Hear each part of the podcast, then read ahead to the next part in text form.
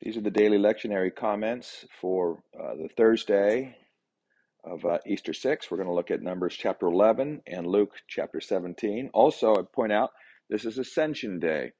Ascension Day is the 40th day after Jesus rose from the dead. It's the day when Jesus completed his exaltation to the right hand of God, where he will rule uh, until all God's enemies have been made a footstool for his feet and then the end will come. Numbers 11, the people complain again. In fact, this whole chapter is about complaints. It's got uh, the people's complaint, it's got Moses's complaints.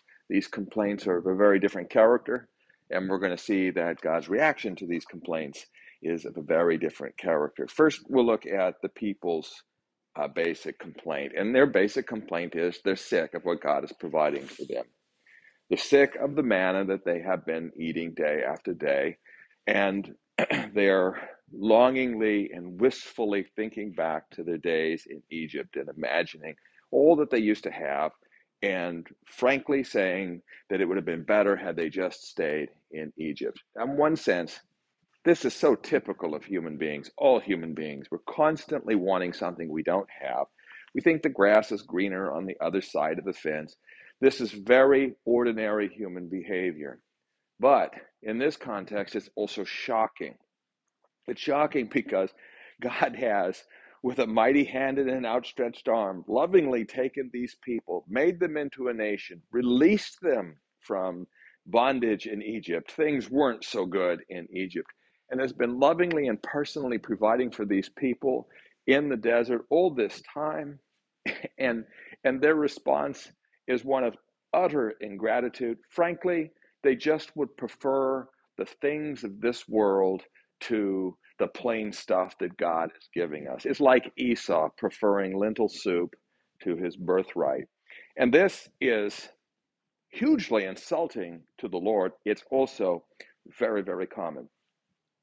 It is uh, it is a constant problem among Christians, for example, that people simply often prefer the things of this world, the riches, the comforts, the excitements, and all of that of this world to what they consider to be the boring and the plain things that God gives them, and they vote with their feet.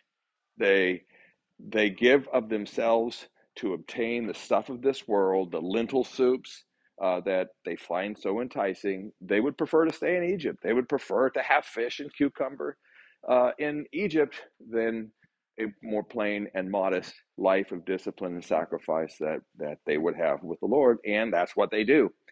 So this uh, this little passage here is about much more than just people's uh, propensity to complain. It really has to do with the people's attitude toward the gifts of God, which is very, very much what we deal with still today. And the Lord's response is very fascinating. Essentially, it's this You want meat? I'll give you meat. I'll give you meat until it's coming out of your noses. I'll give you that much meat.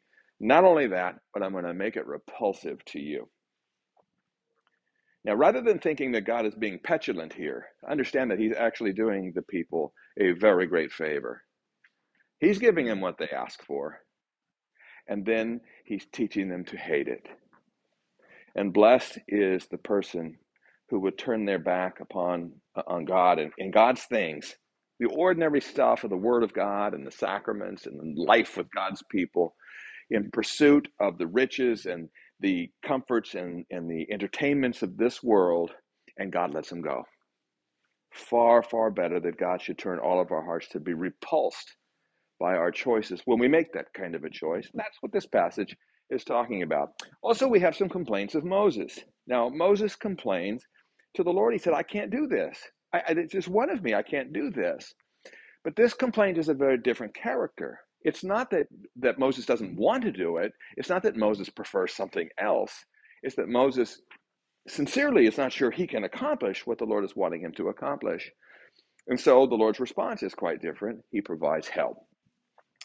Bring to me 70 of the elders of Israel, and I'll divide up the spirit that I've placed on you among them also, so that you will have the help that you need. This gives us a, a, an interesting little insight in that the leading of God's people is not just a matter of personal skill and ability, as though Moses is doing this because he's just a very wise and capable person, and now we pick 70 more who are also wise. It's the Spirit of the Lord that was on Moses, and the Spirit of the Lord was we divided among the elders, which uh, is making uh, the difference here. Moses' second complaint is that he, he just can't imagine how he's going to be able to feed all these people. Or maybe I should put it this way how all these people are going to be fed with meat for an entire month out here uh, in the wilderness. And God's response really is just to remind Moses who he's talking to. Do you, re- do you think that my hand is shortened? I can't accomplish something like this? Of course I can. Luke chapter 17 begins with uh, Jesus warning about uh, about sin and causing people to sin. But the word sin there isn't actually sin, it's stumble. And that's really what Jesus is getting at. He's warning about putting stumbling blocks in front of little ones, impeding their progress toward Him.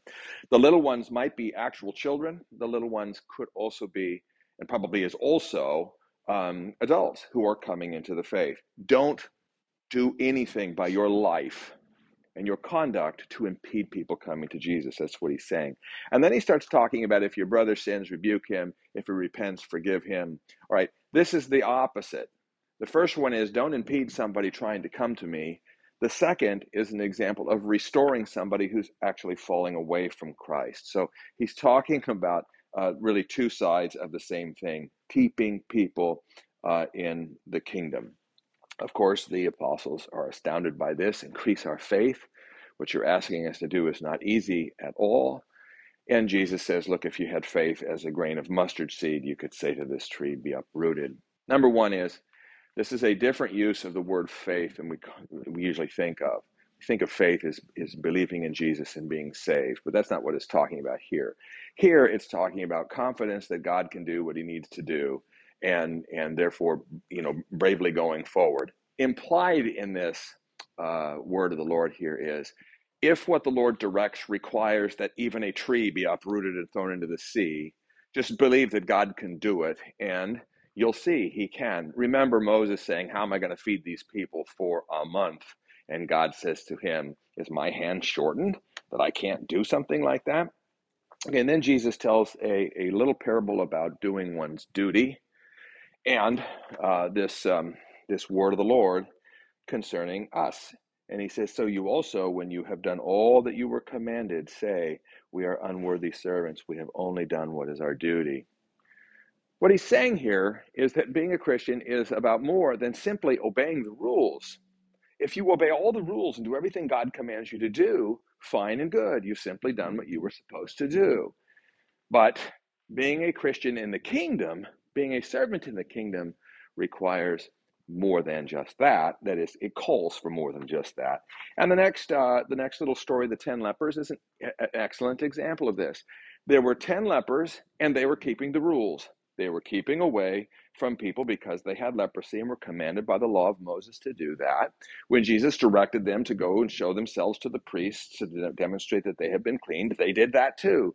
They followed the rules. They did everything Moses and Jesus directed them to do, except one. He did that and more. He came back and did what Jesus did not command him to do, and that is to fall at Jesus' feet and give him thanks. And so Jesus is showing that they are the others are unworthy and that they have only done what they were directed to do, but in the kingdom we are called to do more than that.